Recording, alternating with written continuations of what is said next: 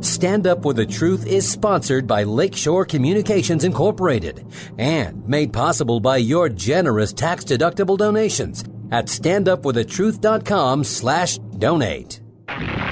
This is Stand Up for the Truth, a packed hour of challenging discussion addressing important issues and topics affecting Christians across the nation. Join the conversation via email at comments at standupforthetruth.com.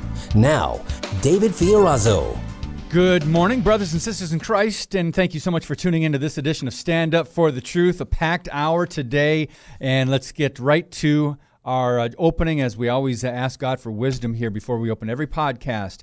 Uh, Father in heaven, thank you for giving us another opportunity to speak the truth, um, hopefully in love, but also informative, Lord. And from a biblical perspective, we um, are trying to see what's going on in our country and what's going on in this world. Uh, and we understand you are sovereign. Help us to take that knowledge that we have of your ultimate sovereignty. You are in control, Lord. Help us get that from our heads down into our hearts so that we will not be shaken.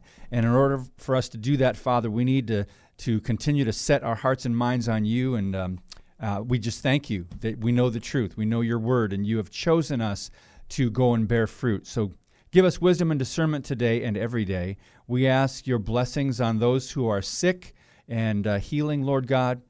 We lift up those who are dealing with loneliness and fear, particularly those who are in uh, senior citizen centers and nursing homes. Um, God, have mercy on them and the workers there in these nursing homes and uh, comfort them.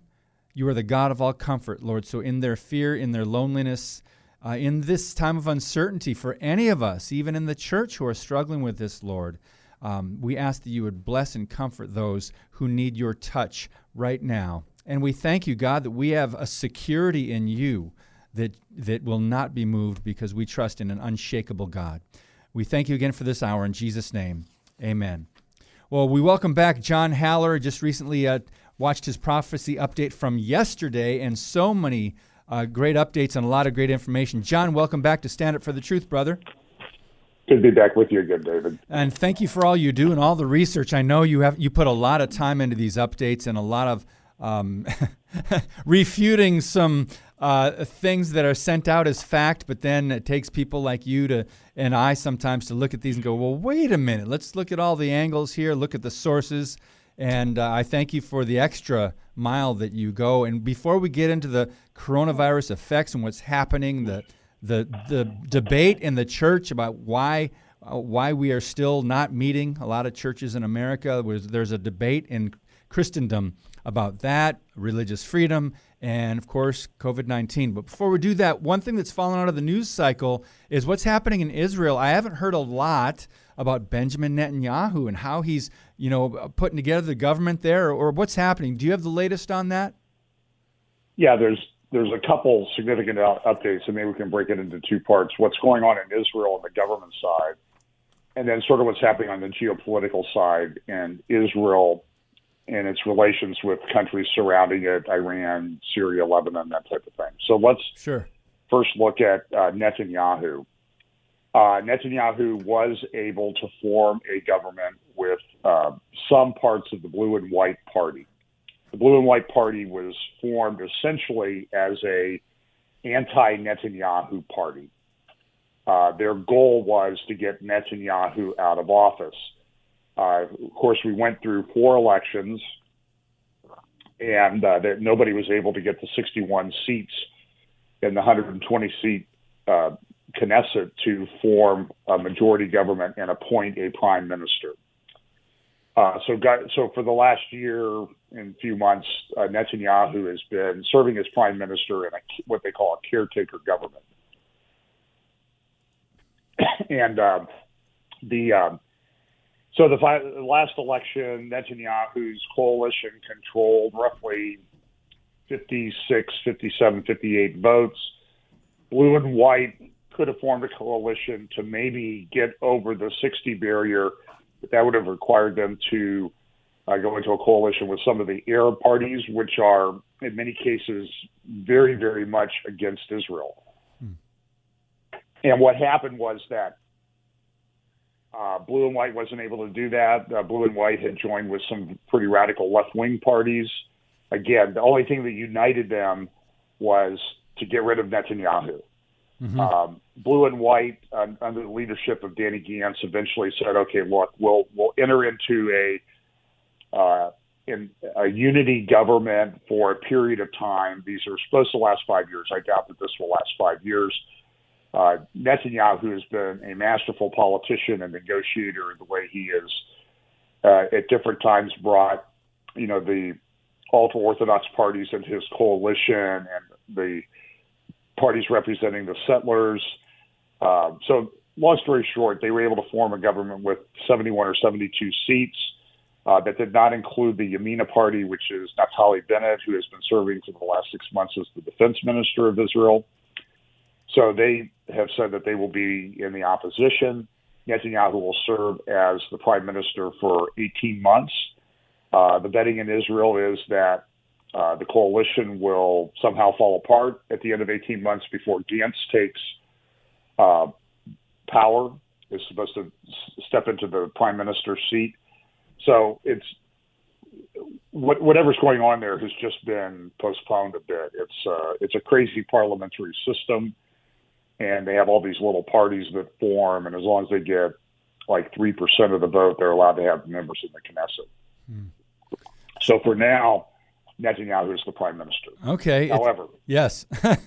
what's what's looming large though is this past week there were, despite the fact that the Knesset did pass a law saying that, uh, as you know, Netanyahu is under indictment on a number of charges for bribery and some other things. I think they're um, they're as weak as the case was against uh, Michael Flynn, General Flynn here in the United States. Uh, they're they're made up. They're they're not really and it's because the attorney general, who was in Netanyahu's cabinet at one point, doesn't like Netanyahu. And so he's sort of formed forces with the Supreme Court. The Knesset came in. And they said, listen, a, a, a person who's elected to a Knesset seat can form a government even if they're under indictment. Indictment is not a conviction. A lot of people don't realize that. Just because they bring a case to you against you doesn't mean that it's valid. Right. So uh, there was a petition filed by a bunch of people. Uh, some one party, um, Yair Lapid had a, and his group, which is sort of radical left wing, he filed a petition with the Supreme Court saying, well, we don't care what the law is. The Supreme Court should decide um, that Netanyahu can't form a government. So there was a big hearing on that last week, and the Supreme Court, to the surprise of many, voted, I think, 11 to 0 to say no, he can form a government. Whether he can continue to serve if he's if he's convicted is another issue. But the Israeli Supreme Court is very corrupt. They have set up a, a, a situation where the Supreme Court essentially gets to re, re, uh, appoint its replacements. So while the government does seem to be formed and it is operating, and Netanyahu is supposed to be the prime minister for 18 months, Netanyahu is supposed to go on trial on May 24th in just two weeks. So we don't know exactly uh, how that's going to play out because that could throw a wrench into this agreement where he'll serve for uh, 24 months. So I, I, the only thing I can say is when you when you study Israeli politics, you uh, you begin to appreciate the calm, ordered nature of American politics. Uh, calm, ordered. I mean, you know, if you think ours is bad, try living under that mess. Wow. I mean, it's it's unbelievable. It's uh, so they're uh, and then you know all this is coming up in the middle of this coronavirus, and Israel's been shut down for you know as long as the United States lockdowns have occurred. there is, um, you know, tourism such a big part of uh, is the Israeli economy, and everything's everything's canceled. I mean, I have a friend who uh, does you know many tours to Israel for different people. She puts them together, and she has nothing until 2021. Wow! And that I mean that's just it, it's shocking. Um, mm-hmm. And I don't know if you've been to Israel. We've been there a few times, and you know the the one thing that always impressed me is you know I, I travel quite a bit, uh, mostly in the U.S., but the massive size of the Ben Gurion Airport and the you know the long walk you have from your plane to the uh, to customs is just uh, and th- that's because there's a lot of people that come through there.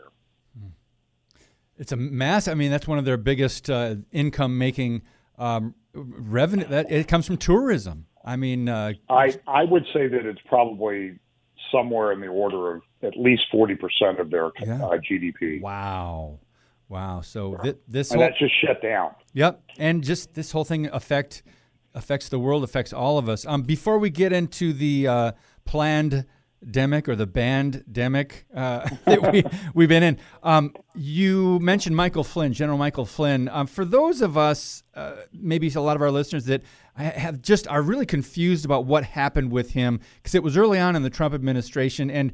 Um, one question that a lot of people have asked: Why plead guilty when there was not adequate evidence against Michael Flynn? And what happened, John? Can you give give us kind of like the nutshell uh, answer to that? Well, having been uh, involved in the process, I know a little bit about how it works. I've, I've had some white collar cases. And the, the practical effect of it is why plead guilty when there's no case, or why plead guilty when this is General Flynn was under the threat of financial ruin, and threats were made uh, I'm I'm almost assured that if you don't plead guilty, we will be going after other members of your family, Mm. and we will ruin them also. I mean, Wow. listen, uh, one thing that people need to keep in mind is that politics uh, and related criminal justice cases are not beanbag. These this is this is stuff where people go to destroy other people. Uh, so uh, I personally thought that the, what they did to General Flynn, and there has been this trend in the Justice Department for some time now. You can go back and look at it at cases like Martha Stewart and her uh, insider trading thing. The insider trading case against Martha Stewart fell apart. But she'd given an FBI interview, and during that course of that FBI interview, she said something that was not truthful. But in complicated cases, this is a very difficult uh, situation because um, I'm, I'm thinking of a case that I was involved in. What happens is that the government will come into you, and this happened down in the Enron case and elsewhere. And some of the same people involved in that Enron prosecution were also involved in the on the Mueller team uh, as, that was going after Michael Flynn. They they will bring you into a room. You'll have an FBI interview. They will have massive numbers of documents, boxes, computers, all this stuff, and you sit there with nothing. And then they will ask you questions that essentially amount to a memory test. And so, unless the witness is prepared, the witness can very easily say, No, I never sent that email. That immediately, if they have an email that contradicts that, they can charge you with lying during an investigation. It is, I think, um, a rather uh, it, it's used by prosecutors to get people that they might not otherwise be able to get. Mm. Unbelievable. So, so when you and so listen, when when you sit there and testify, this is going Martha Stewart, General Flynn, and all this stuff goes through your head. And so, unless you're very careful about how you answer questions, or say, listen, I, I don't remember doing that, but uh, it's very possible that I did.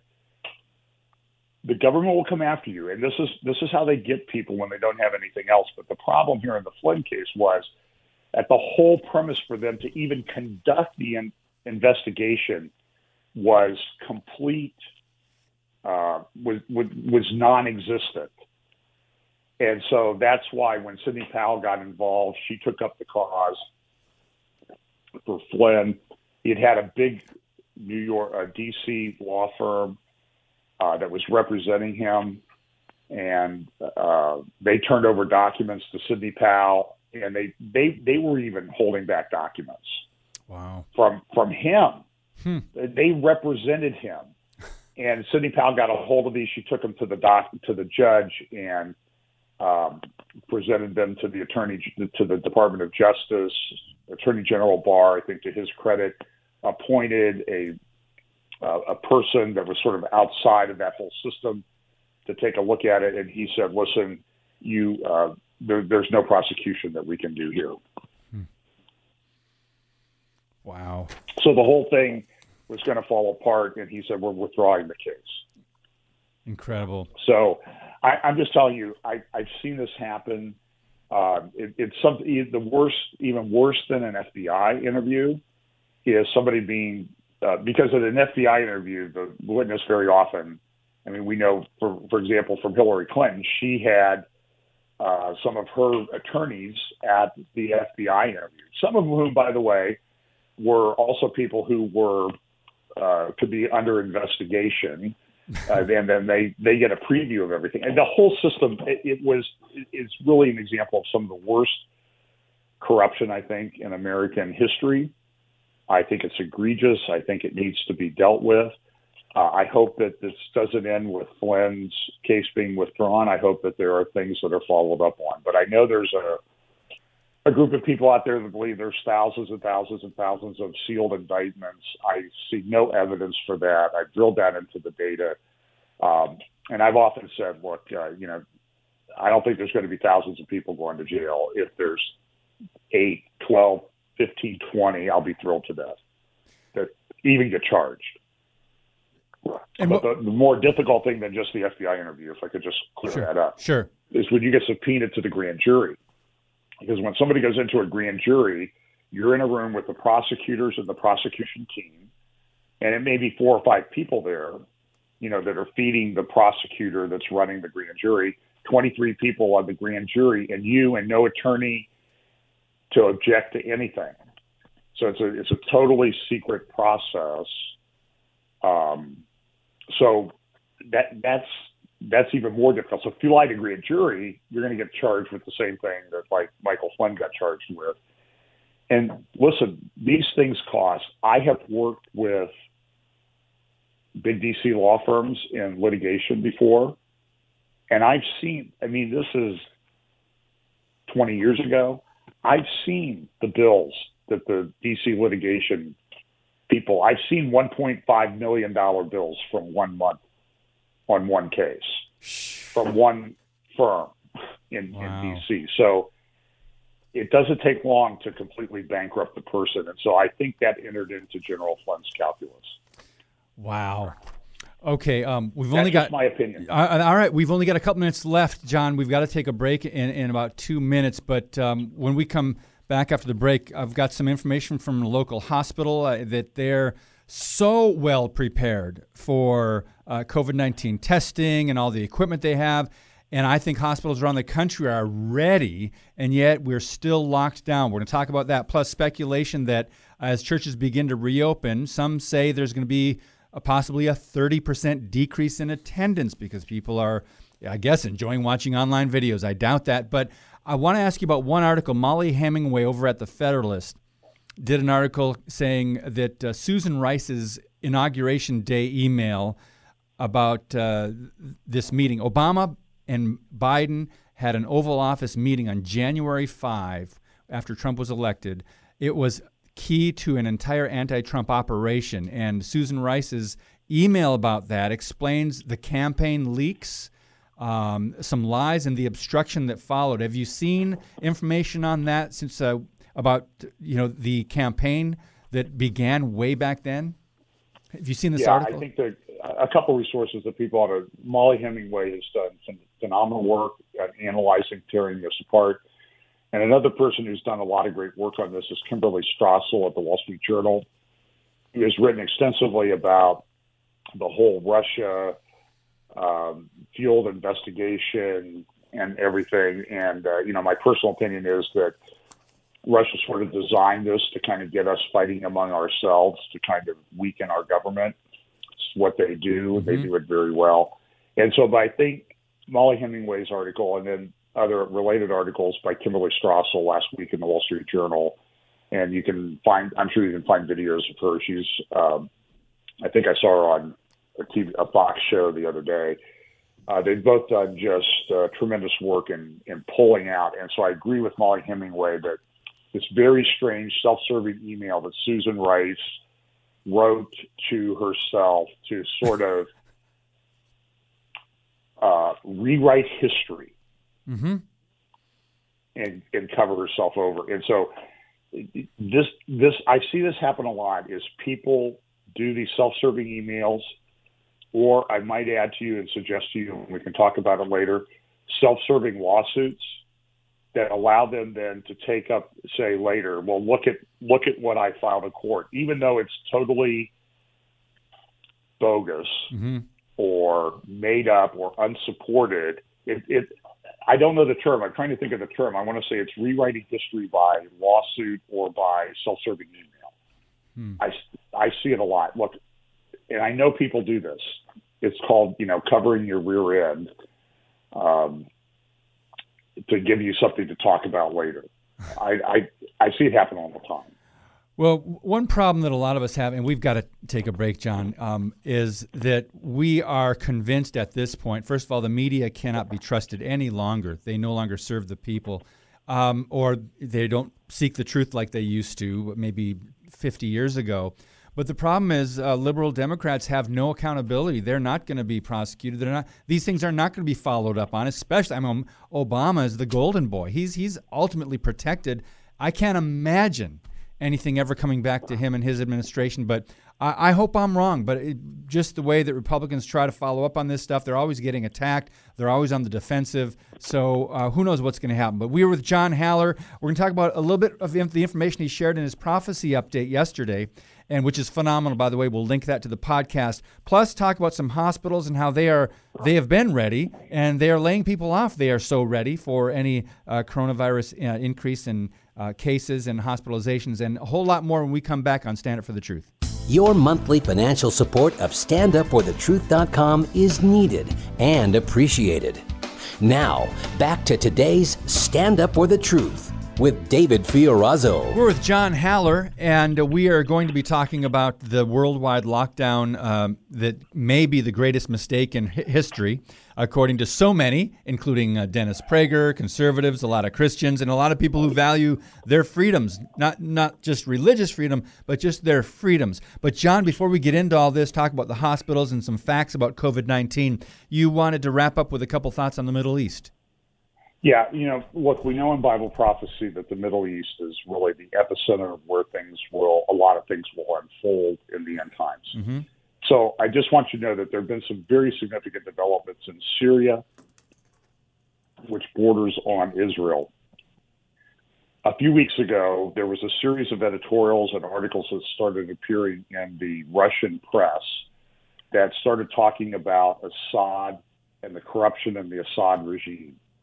A lot of people who watch what goes on at the Kremlin are taking that to mean that Russia has essentially said, we're done with Assad. We're not going to support Assad. He's supposed to be up for election. Assad is in a fake election. He usually gets about 98, 99% of the vote, amazingly. Um, he's up for election in 2021. His approval ratings in Syria are down in the 30% range. One of the members of the Assad clan, uh, which we would here call, you know, sort of a mafioso group, uh, who's probably the richest man in Syria, has come out very critical of his cousin, uh, Bashar al Assad. And so there's a lot going on there. And so they're the thinking is that Russia has sort of made the determination is that we got into Syria because we hope to get the multi billion dollar contracts to rebuild it. But we expected that money to come from the United States and Europe. But the corruption of the Assad regime is so rampant and so deep that Europe and the U.S. are not going to participate in this. So right now, it looks like, at least the way some watchers are thinking it, people watching this, is that Syria is going to be divided up into about four parts. Hmm. There'll be a Russian controlled part, there'll be a Turkish controlled part, there'll be a part where the U.S. and Kurdish forces have control, and then the Syrian government will have their um, their Alawite uh, Shiite related enclave along the coast there near Latakia and down to Damascus. So this, it's all very volatile. Russia is uh, having tremendous financial problems because of the drop in oil prices. There are also pressures on Russia where uh, different uh, methods of getting gas to Europe, from which Russia gets most of its uh, gas revenues and really supports its government, are coming online. Israel's trying to build one that's going to take at least four or five more years, probably from the Eastern Med to Europe. but uh, there's a Polish line that's coming in from the North Sea that'll be online much more quickly. So Russia has tremendous problems. They also have a problem with the coronavirus outbreak, which is a way of just saying is uh, the situation there is as volatile as it's ever been. Lebanon is falling apart. Iran is having problems. Iran still wants to be there. Russia and Iran are starting to have some tensions over this. So it's be very mm. it's something people should really pay attention to. All right. Well, let's come back to the United States. And uh, before we get into the medical, uh, the facts and uh, hospitals and uh, things like that, I wanted to ask you your just speculation on churches. Um, California, I know one article says 400 churches are trying to uh, are planning on reopening um, in uh, what is it in a couple weeks. And then another article, Gateway Pundit, says 3,000 churches vow to defy Gavin Newsom's uh, authoritarian coronavirus lockdown order. They're planning on reopening. I know in Wisconsin, I think there were 30 or 40 churches that have petitioned our uh, Emperor Evers, um, uh, Governor Governor Evers. And uh, so I want to get your take on that. How some churches are now, some are finally trying to say, wait a minute, we should be able to meeting if all these other places like uh, Walmart, uh, you know, uh, uh, uh, Home Depot, grocery stores, you can go to all these places and bump elbows with a lot of people, and and uh, we're not catching the coronavirus. So, John, your thoughts on that? You know, I I have said this in the past. Is I'm glad I'm not in charge of this thing because I think from a health and economic and public policy situation, I personally do not think that there has been a more difficult situation. And so, um, you know, we've all become amateur epidemiologists and microbiologists and that type of thing. And uh, everybody has an opinion. I'm concerned about churches not meeting. I don't think it's healthy. I do think there's, you know, there's a passage in Hebrews that says, to not forsake the assembling of yourselves together, mm-hmm. especially especially as you see as the day, the day approaching. So, yes. So at this time, I think we really got to be um, cognizant of that fact, and so it's a very it's a it's a balancing thing that you have to do. Mm. You know, we uh, we have constitutional rights, but we also have responsibilities to be good citizens. And, and I'll be honest with you, David. I know that the group of elders that I'm on at uh, Fellowship Bible Chapel, it's a, it's something we're struggling with because we we know that on the one hand, um, God protects us. Uh, there's a lot of information about this virus and this thing that's all over the lot. Mm-hmm. Um, I think most, you know, look, the vast, vast majority of people recover. But there's there's some people that's just as I read the medical literature and stuff like that, there's things going on with this virus that are just um, that medical people are, are struggling to figure out what's going on. So, for example, they're finding and doing some autopsies, and and the other thing too is the the the real findings are you know a couple months behind what's going on on the on the ground in hospitals right now. So, so doctors are struggling. Like their autopsies are doing in Germany. They're finding a high incidence of deep vein thrombo- thrombosis, which causes clotting problems. I've, I've read stories about brain clots and strokes in young people. And so I know that these are the very, very small, teeny tiny minority of the cases, but it is a reality and there, you know, there are things that are just when I look at, and I read a lot of different news sources, and so yeah, I might read the New York Times, but they may bring up a point, and I'll drill down into local, other local papers and that type of thing. And there's just like you know refrigerated trucks outside of hospitals full of bodies, uh, bodies stacked in cardboard boxes, and in uh, funeral homes in Queens. In many many cities there's been a tremendous spike in the number of deaths. Not not necessarily all covid related. I don't think they're all covid related. But in some places like for a month the death rates were 75% to 300% above what they normally were you know on a, if you look back for many many years on death certificates hmm. and so it's sort of like so in the context of all that you have something going on so i think that each church needs to decide for itself mm-hmm. and whatever a church decides, the other churches that decide something different shouldn't judge that church, and that church Right, decides exactly. open shouldn't judge the churches that are not, Exactly. because every congregation is different. So Mm-hmm. one of the factors at our church is, you know, we have we have people that are currently, you know, undergoing treatment for cancer. We have elderly population Mm-hmm. and that sort of thing. So that factors into our decision.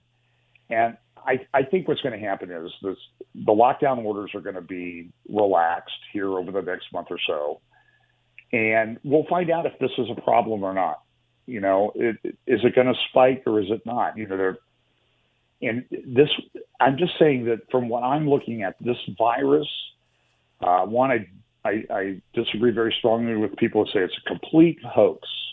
Uh, somebody sent me a video of Alex Jones's wife. This whole thing is a hoax. Well, Alex Jones has called, called a lot of things hoaxes Yeah. that have been demonstrably false. And I'm just saying this: if, if you want to say it's a hoax, you can do better than have a spokesman like Alex Jones supporting your position. Okay, there's there's Right. cite the evidence, drill down into the data. But to me, as I'm looking at it, this one's really weird. And now, and one of the places, and I think we can now turn to your topic about hospitals. Yes. Um, one of the huge mistakes that was made in this was that everything in the world got directed towards fighting coronavirus. So in the initial outbreaks, it was we need to get people on ventilators. We have a shortage of ventilators, so we start producing more ventilators. The president puts in place the Defense Production Act to get more ventilators. And then, you know, I think there's some support in the the way this is going that maybe ventilators is not really the best treatment. What people need is oxygen. And so, for example, I use a CPAP machine. It's it's it saved my life. I mean, and I, I can tell you, I, I skinny, tiny friends who use CPAP machines. It saves their lives. Hmm. And so, but now I get a notice from my CPAP supplier. There's a shortage of CPAP supplies. Why? Because in some places they're buying up the CPAP machines to use it to give oxygenate, oxygenated, uh, oxygen-rich uh, air to people through a CPAP rather than using a ventilator, which requires you to essentially paralyze a person, shove something down their throat. And, you know, people I know that have been put on the ventilator are saying, I, I think I'd rather die than be put on the ventilator again. And the percentage of people dying on ventilators is enormously high. So people are learning things, but what happened was everything was shut down to deal with this virus, and everybody else was told stay away. I have a friend who just um, her daughter had a, a, a brain tumor. Uh, she was able to get surgery, but she could not go to the hospital to see her daughter. Her other daughter works in the hospital. She could not go to see her daughter because of this crazy virus thing.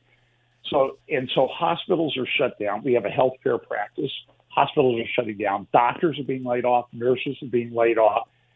And hospitals are losing revenue. And hospitals are on the verge of collapse in many places because everything was directed towards one, the whole focus was directed towards this virus. And the other part of the healthcare system has completely collapsed. I, I don't know how else to describe it. And so I, you know, I'm sort of lo- losing the ability to form the words because they should have set up COVID hospitals and non-COVID hospitals the best they could. But and I think that what's happened is I do think there's you know in some places where there's an outbreak, people are dying from this, but there's a lot of people dying because they're not getting health care on things that chronic conditions that they may need or cancer treatment. Hmm. I talked to I heard somebody send me a note, pray for my Oh, uh, well, pastor and his wife had a double mastectomy. And he was like, I praise the Lord she was even able to get in to get treatment because everything is shut down. What do you so mean? she's doing fine, but pray for her. But, you know, it's just the whole system just, it just like blew apart everything in the healthcare system. It blew apart everything in the economy. Um, Well, it did, John. But I've now we're like it. we're three months in, roughly. You know, uh, Right. Three months in, and now uh, I just want to read some information I got from um, local health organization Bellin Health. Um, and many other hospitals are putting this out to kind of calm the nerves of a lot of patients. Um, we have secured additional PPE as supplies have stabilized. We have greater access to COVID 19 testing, which is key to treatment and slowing of the spread of this disease. We have a comprehensive surge plan in place, staff, space, and supplies, so that we are as prepared as this situation is fluid and can change quickly. And that's just three of the bullet points out of about a dozen that they sent out Right. in this mailer. And then I'm looking at some facts about COVID 19 from another uh, research uh, site and it says, I'm just going to drop down to a couple of these. Up to 50% of all additional deaths may have been caused not by COVID 19, but by the effects of the lockdown, panic, and fear. For example, the treatment of heart attacks and strokes decreased by up to 60% because many patients no longer dared go to the hospital. And so we're Yeah, seeing I- a lot I- of this. Yeah, I talked about that a few weeks ago. That you know, there's this very, as I said, this strange spike in deaths, and I I don't think they're all COVID related. I No, they are not. Exactly what you said here, and so and and I don't know. I mean, um, this is going to sound, you know, people will take this out of context and pull the clip and say John Haller's a globalist. But listen, what you have here is you have federal government, state government, local government, township government. You have hospital boards, and everybody's doing something different, hmm and it's very confusing. So there are like, you know, walking in a park outside with nobody around, and people are getting followed by drones, and all this. This stuff is crazy. And so, look, I I I don't think the outbreak of this was planned.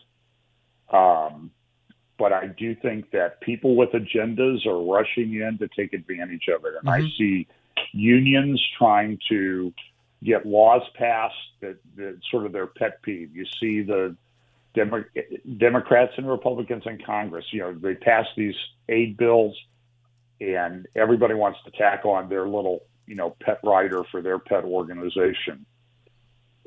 So Right. it's it's just the whole thing is kind of out of control, I guess is the the way I would put it. And there's not been a unified response, that's for sure. Right. And then if you're on the side of, hey, let's try to, you know, start reopening things because this is really damaging not only the economy, but Americans, the, the mental and emotional health of people.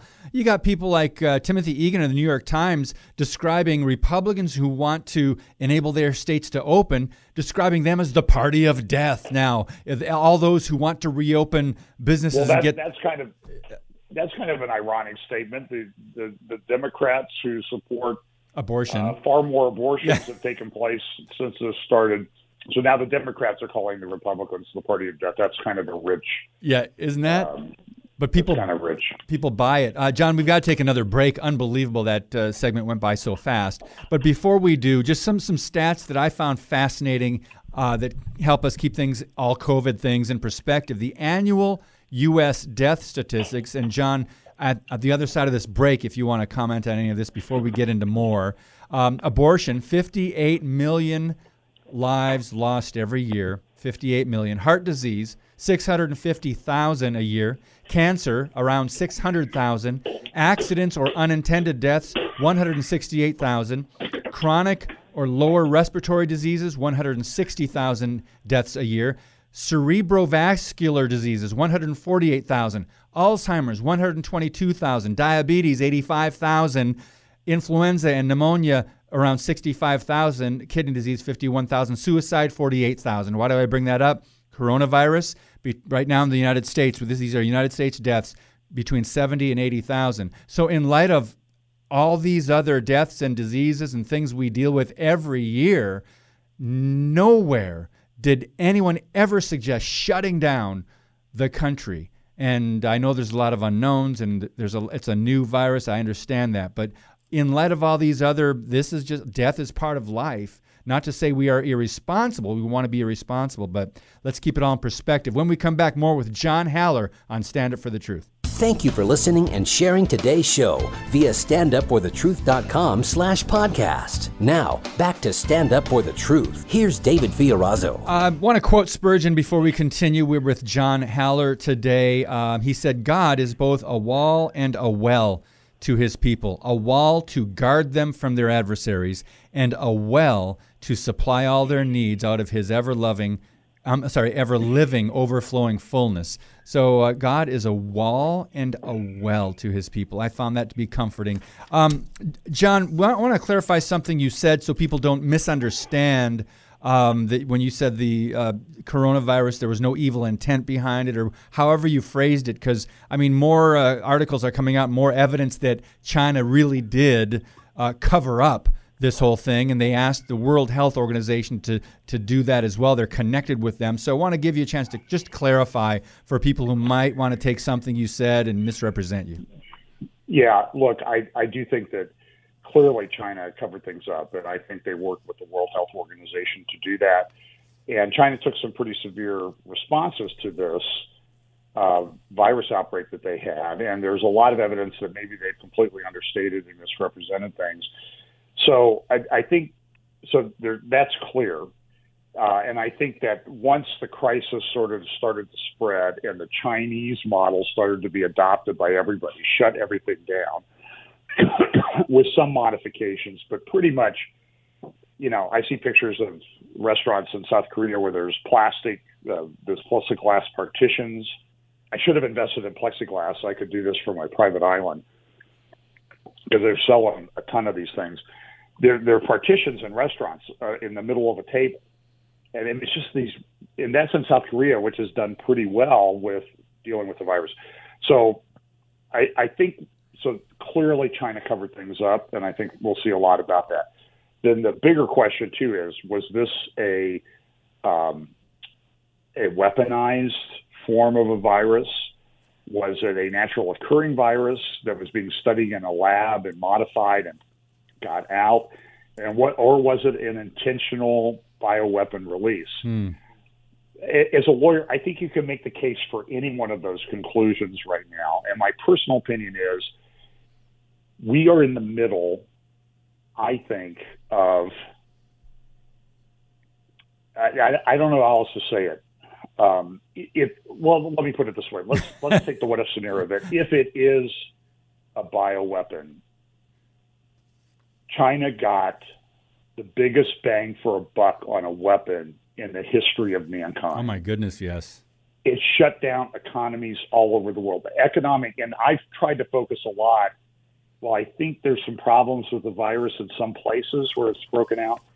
The economic carnage that's been caused, and I, I want to say this. I use some charts. There's a, and I know it's the New York Times, but they do some good things at times they have uh, NewYorkTimes.com slash upshot, and you will get all kinds of charts and graphs. And the one they did this week that I thought was very good, I used part of it in my update yesterday to show that what what was going on in economic activity going back into January, February, and they had graphs, and then they had gray area where the lockdowns started, and they had different places: severe lockdowns, moderate lockdowns, no lockdowns mm-hmm. at all.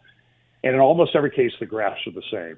The, the economic activity cratered, and then it went, it, it, it, even with the lockdowns being relaxed a little bit, it's not really coming back. So, because I think people are afraid, economic confidence, people maybe found out, hey, I don't like, I like eating better, and I eat better at home and more cheaply than I do in a restaurant. So, what I'm telling you is when China shut down for 75 days, that unleashed an economic contagion in the world. And there were people back in January. In fact, I did a show with somebody in uh, January 29th, and I said with the host, people need to start buying stocks of food to prepare for an economic crisis and food supply crisis. Because there were people talking about it, people were pulling things out of the market back in those days to protect themselves. But a lot of people, but we had this huge debt fueled bubble. We had we had two trillion dollars in student debt.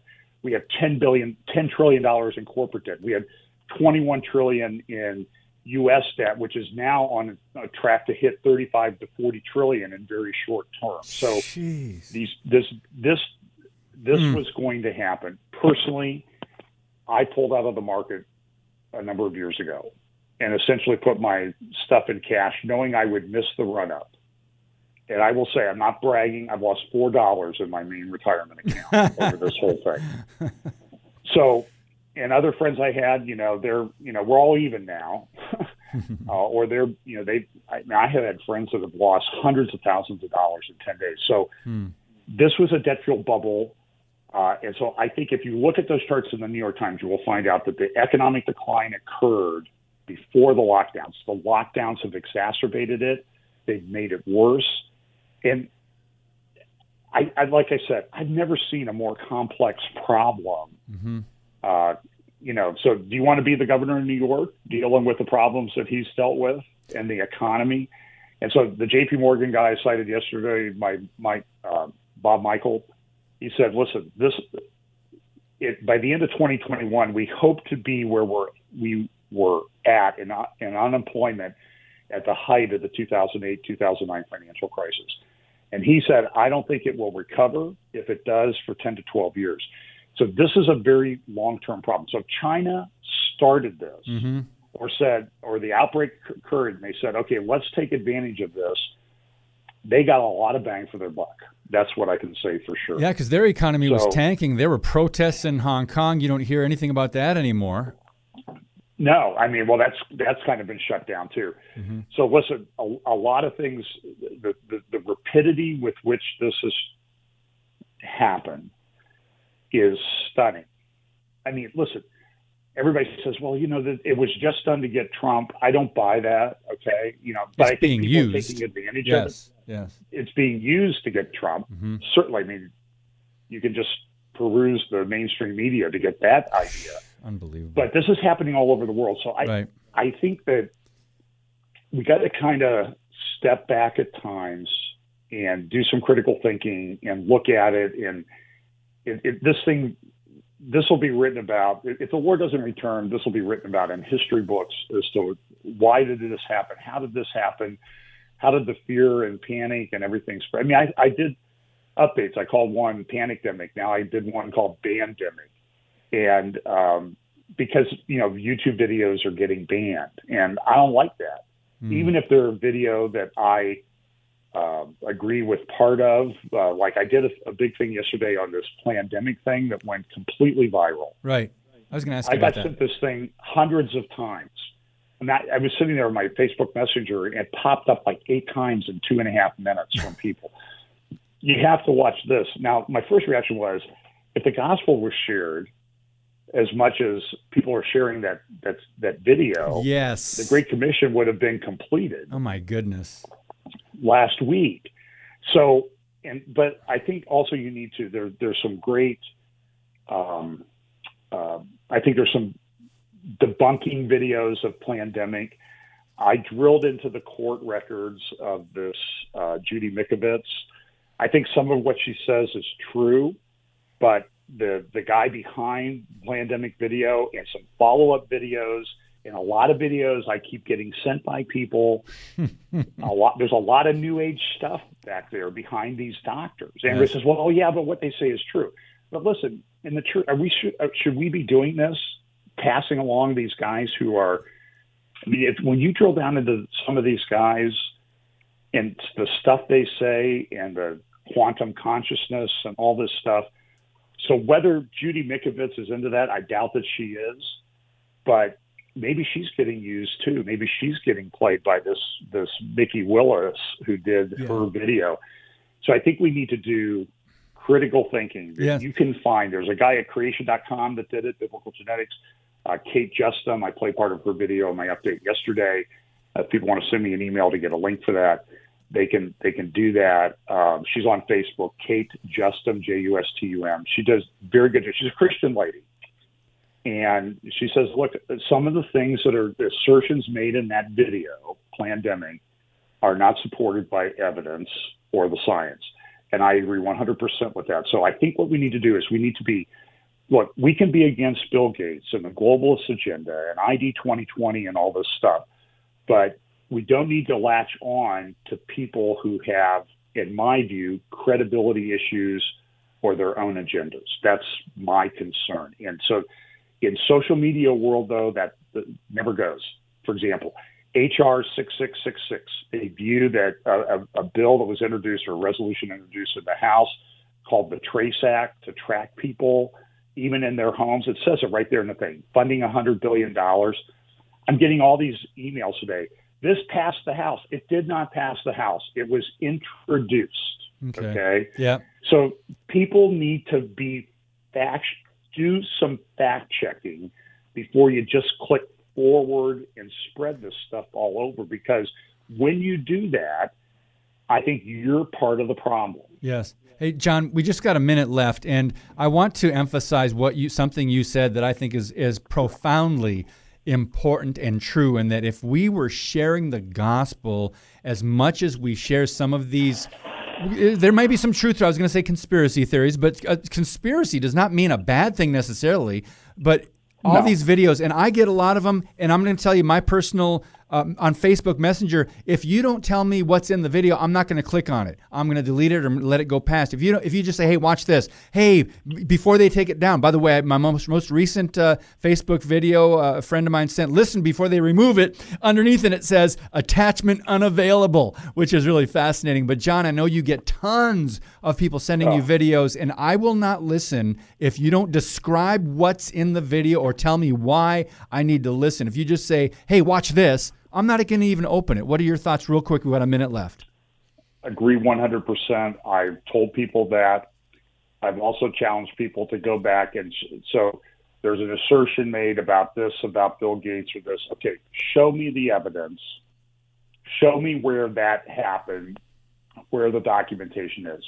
And very often, what they'll do is, well, look at it. Somebody talked about it in this video. No, no drill down into it. Show exactly. me the document. Show me the law. Listen, when Judy Mikovits hit the thing, I downloaded. I spent money downloading through Pacer.gov her court files. I drilled down with other attorneys and got her court files. I've read hundreds and hundreds of pages pages of that. Thank you for doing her that. Cases fell apart. So mm-hmm. listen, do research don't sit, research is not sending somebody another bit, video that or, somebody's expressing or forwarding something yeah just because it's popular right. and it's going viral that doesn't mean it's all true thank you john uh, i'm going to link up to your prophecy update yesterday called band Demic, Bandemic. Uh, really good, lengthy, but so much good information in it. And John, I'm going to have you back as soon as possible. So God bless you, brother. Keep fighting the good fight of faith. God bless. Thank you. John Haller, um, great prophecy updates. And I am going to let you know who's on the rest of this week when we come right back on Stand Up for the Truth. Stand Up for the Truth, a ministry of Lakeshore Communications Incorporated. Keep the discussion going on social media. Stand Up WI on Facebook and Twitter.